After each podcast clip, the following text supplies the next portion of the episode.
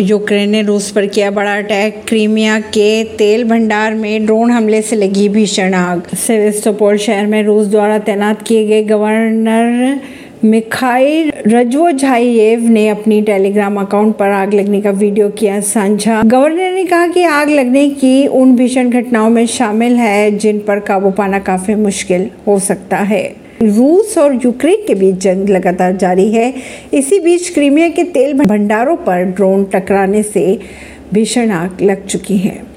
खबरों के अनुसार यूक्रेन ने क्रीमिया के तेल भंडारों पर बड़ा ड्रोन अटैक किया। ये भी जा रहा है कि आग लगभग 11,000 वर्ग फुट के दायरे में फैल चुकी है जिसे काबू में करना बहुत मुश्किल हो रहा है।